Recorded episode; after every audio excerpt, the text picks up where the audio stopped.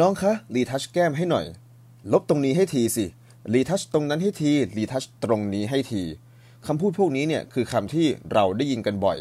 เราในที่นี้ก็คือชาวกราฟิก และชาว retoucher นั่นเองนะครับผมสำหรับคนที่ทำงานในสายอาชีพนี้เนี่ยอาจจะไม่ได้รู้สึกอะไรมากมายเท่าไหร่นัก แต่สำหรับนักเรียนนักศึกษาหรือคนที่คลุกคลีอยู่กับงานดีไซน์ แต่ไม่ได้ทำงานในสายดีไซน์เท่าไหร่เนี่ย อาจจะสงสัยและเข้าใจว่า retouch ก็คือการแต่งภาพนั่นแหละจบ ซึ่งนั่นก็ถูกแหละครับผมการ retouch ก็คือแค่การแต่งภาพนี่แหละ แต่ว่าถ้าพูดถึงการ retouch ในมุมมองของ graphic designer และมุมมองของ retoucher ล่ะ มันมีอะไรที่ลึกกว่านั้น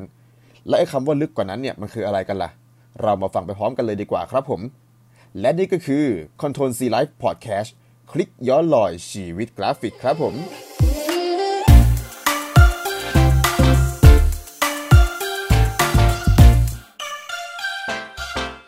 สวัสดีครับ ผมกล็อกคนเดิม และนี่ก็คือรายการ Control C Life Podcast รายการที่เราจะนำเรื่องกราฟิกใกล้ตัว ที่คุณเผลอทำให้มันไกลตัวเนี่ยมาเล่าให้ฟังกันนั่นเอง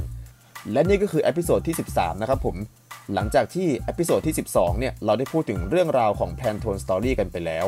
วันนี้เราจะมาพูดถึงอาชีพอาชีพหนึ่งที่เป็นคำพูดติดปาก และเป็นคำพูดที่คนทำงานสายดีไซน์ หรือคนที่ทำงาน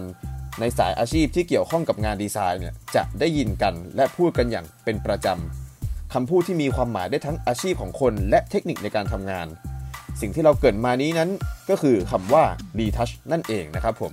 retouch เนี่ยคือการตกแต่งนั่นแหละความหมายตรงตัวเลยนะครับผม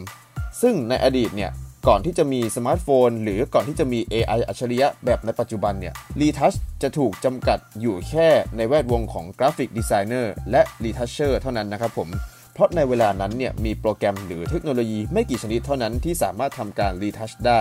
ซึ่งหนึ่งในนั้นก็คือคุณปู่ของเรานั่นเอง Adobe Photoshop เจ้าเก่าเจ้าเดิมของเรา ทีนี้เนี่ย retouch หรือที่สมัยก่อนพูดกันว่า photo retouch เนี่ยหมายถึงอะไรในมุมมองของ graphic design และชาว retoucher photo retouch นั้นหมายถึงการตกแต่งภาพให้ดีกว่าเดิม ให้ดีกว่าไฟล์ต้นฉบับ หรือดีกว่า master file ไม่ว่าจะด้วยวิธีหรือรูปแบบไหนก็ตาม เช่น การปรับสีภาพ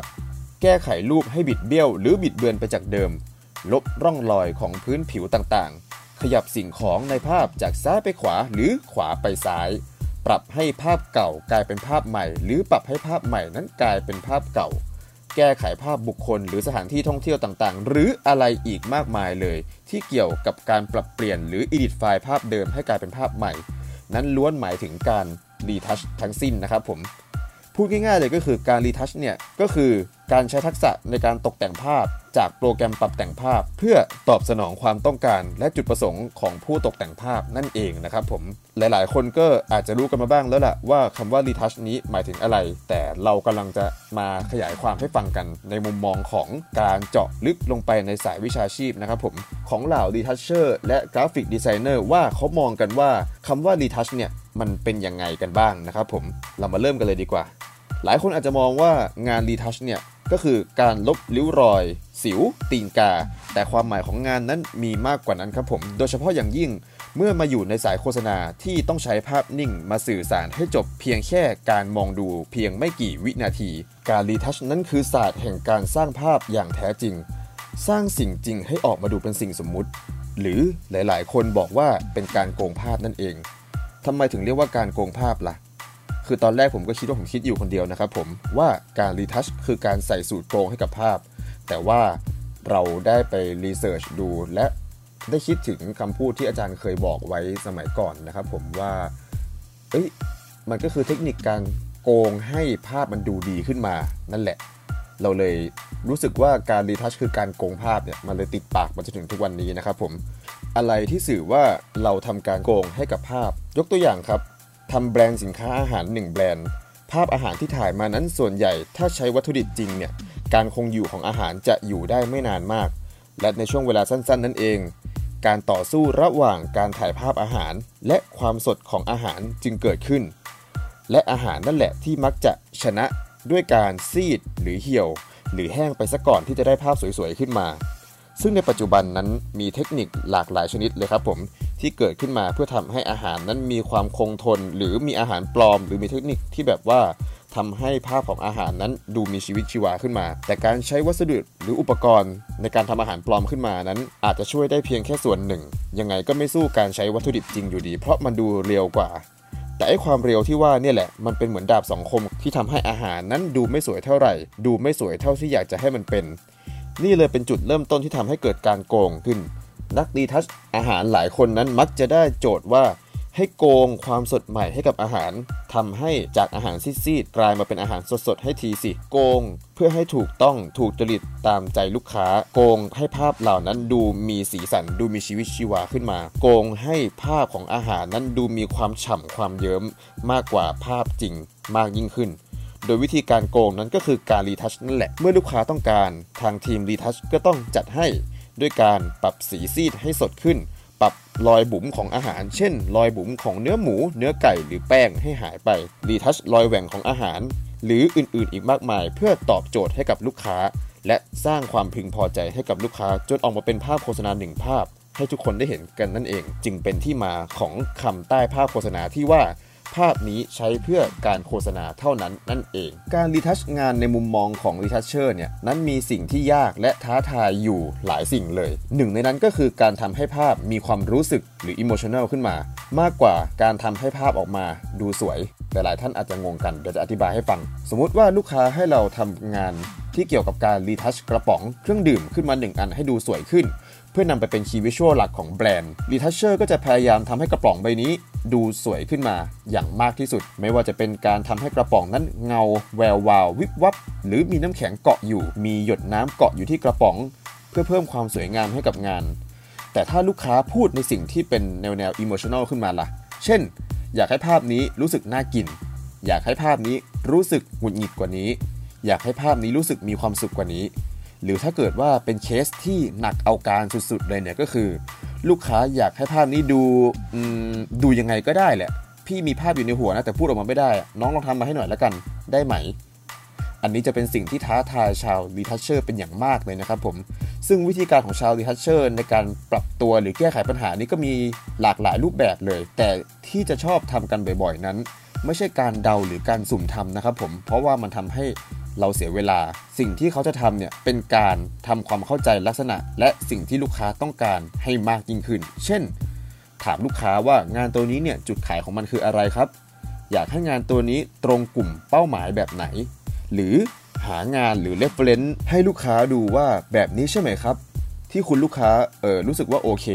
ควันแบบนี้ใช่ไหมครับ เราคิดเหมือนกันหรือเปล่าว่าจะต้องเป็นแสงแบบนี้ หรือทาง Retoucher เนี่ยก็จะพยายามหาโซลูชันต่างๆเนี่ยให้กับลูกค้าเพื่อให้ตรงใจลูกค้าให้ได้มากที่สุด อันนี้คือในกรณีที่ลูกค้าแบบมองภาพไม่ออกหรือว่าคิดออกแต่อธิบายไม่ได้นะครับผมก็คือเราต้องช่วยลูกค้านั้นกลั่นกรองเออเทคนิคต่างๆ ที่ลูกค้าอยากจะให้ใส่ลงไปในงานเนี่ย ออกมาเป็นรูปธรรมมากยิ่งขึ้น ก็คือเราก็ช่วยกับเขาไปนั่นเอง เพื่อที่จะแสดงถึงความที่เราก็เป็น professional เช่นเดียวกันนะครับหรือทางออกสุดท้ายเลยที่เรามักจะเห็นกันได้บ่อยๆ ก็คือการ on screen นั่นเอง on screen ก็คือเราทำงานกับลูกค้าเลยเนี่ยแหละให้ลูกค้ามานั่งข้าง ๆ เลย แล้วเรามาทำไปพร้อมๆกัน อย่างเช่น ใบหน้าคนคนนี้ดูเหี่ยวไปนะ ดูไม่เนียนรองเท้าดูสีซีดไป ทุกอย่างที่ลูกค้าเห็นด้วยตาเนี่ยเขาก็จะพยายามจิ้มชี้และบอก และ Retoucher ก็จะปรับกันให้ตรงนั้นแบบสดๆกันเลย ดังนั้นใครที่คิดว่าการใช้แค่เมาส์คลิกไปคลิกมานิดหน่อยก็เสร็จแล้วเนี่ยต้องปรับความเข้าใจกันใหม่นะครับผมเพราะว่างานสายนี้เนี่ยต้องใช้ความละเอียดอ่อน และความเข้าใจตัวงาน และตัวลูกค้าเป็นอย่างมากกันเลยทีเดียว อาชีพงานรีทัชเนี่ยเป็นอาชีพที่ละเอียดอ่อนมากนะครับผมอย่างที่เราบอกไป นอกจากสมาธิและความถึกทนของร่างกายแล้ว และสายตาด้วยแล้ว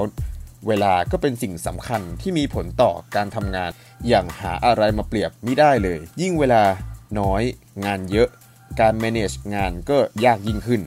ดังนั้นการคุยบลีฟกับลูกค้าให้ละเอียดอ่อนที่สุด และต้องถามในสิ่งที่เราต้องการรู้ให้ได้มากที่สุดนั้น คือสิ่งที่ชาวดีทัชเชอร์เน้นย้ำกับตัวเองว่าต้องทำให้เป็นนิสัยให้ได้มากที่สุด เพื่อสร้างความเป็นมืออาชีพ และความไว้วางใจต่อตัวลูกค้านั่นเอง งาน retoucher เนี่ยเป็นงานที่หนักนะครับผมผมกล้าพูดได้เต็มปากเลยว่าเป็นงานที่หนักจริง ๆ แต่ว่าก็เป็นงานที่สนุกและเร้าใจสำหรับคอ retoucher และชาว graphic designer เช่นเดียวกัน ถึงแม้ว่าตัวงานนั้นจะออกมาสู่สายตาคนภายนอกได้ไม่นานมากนัก แต่ต้องใช้สมาธิและเวลาในการทำงานกันอย่างพอสมควร ดังนั้นผลตอบแทนจึงดีในระดับหนึ่งโดยส่วนใหญ่ราคาในการ retouch ภาพเพื่อให้ใช้ในการโฆษณาเนี่ยจะมีมาตรฐานที่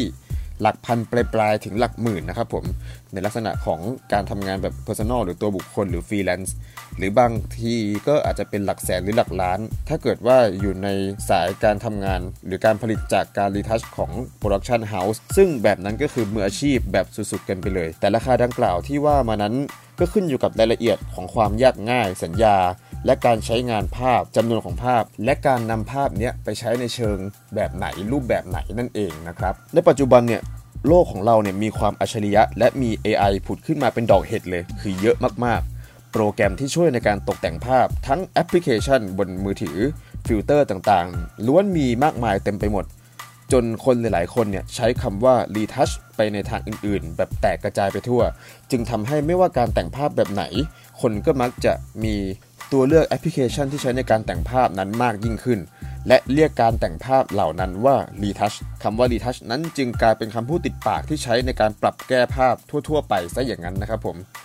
ต้องขอขอบคุณข้อมูลบางส่วนจากเว็บไซต์ของ TCDC ในบทความที่มีชื่อว่ามองงาน retouch ผ่านมุมมองของ Visionary Group มือรีทัชคือนักแก้ไขหรือผู้เนรมิตภาพนั่นเองนะครับ เป็นอย่างไรกันบ้างครับกับ episode นี้ หลายๆ คนคงจะได้ข้อมูลและมุมมองต่างๆ ต่อคำว่า retouch กันมากขึ้นนะครับผม ซึ่งเป็นอาชีพที่หลาย ๆ คนนั้นอาจจะมองว่าแค่แต่งภาพเท่านั้น แต่ความเป็นจริงคือมันมีความละเอียดอ่อนมากๆ เพราะคนทำต้องเข้าใจและเข้าถึงทุกมิติของงานที่ต้อง retouch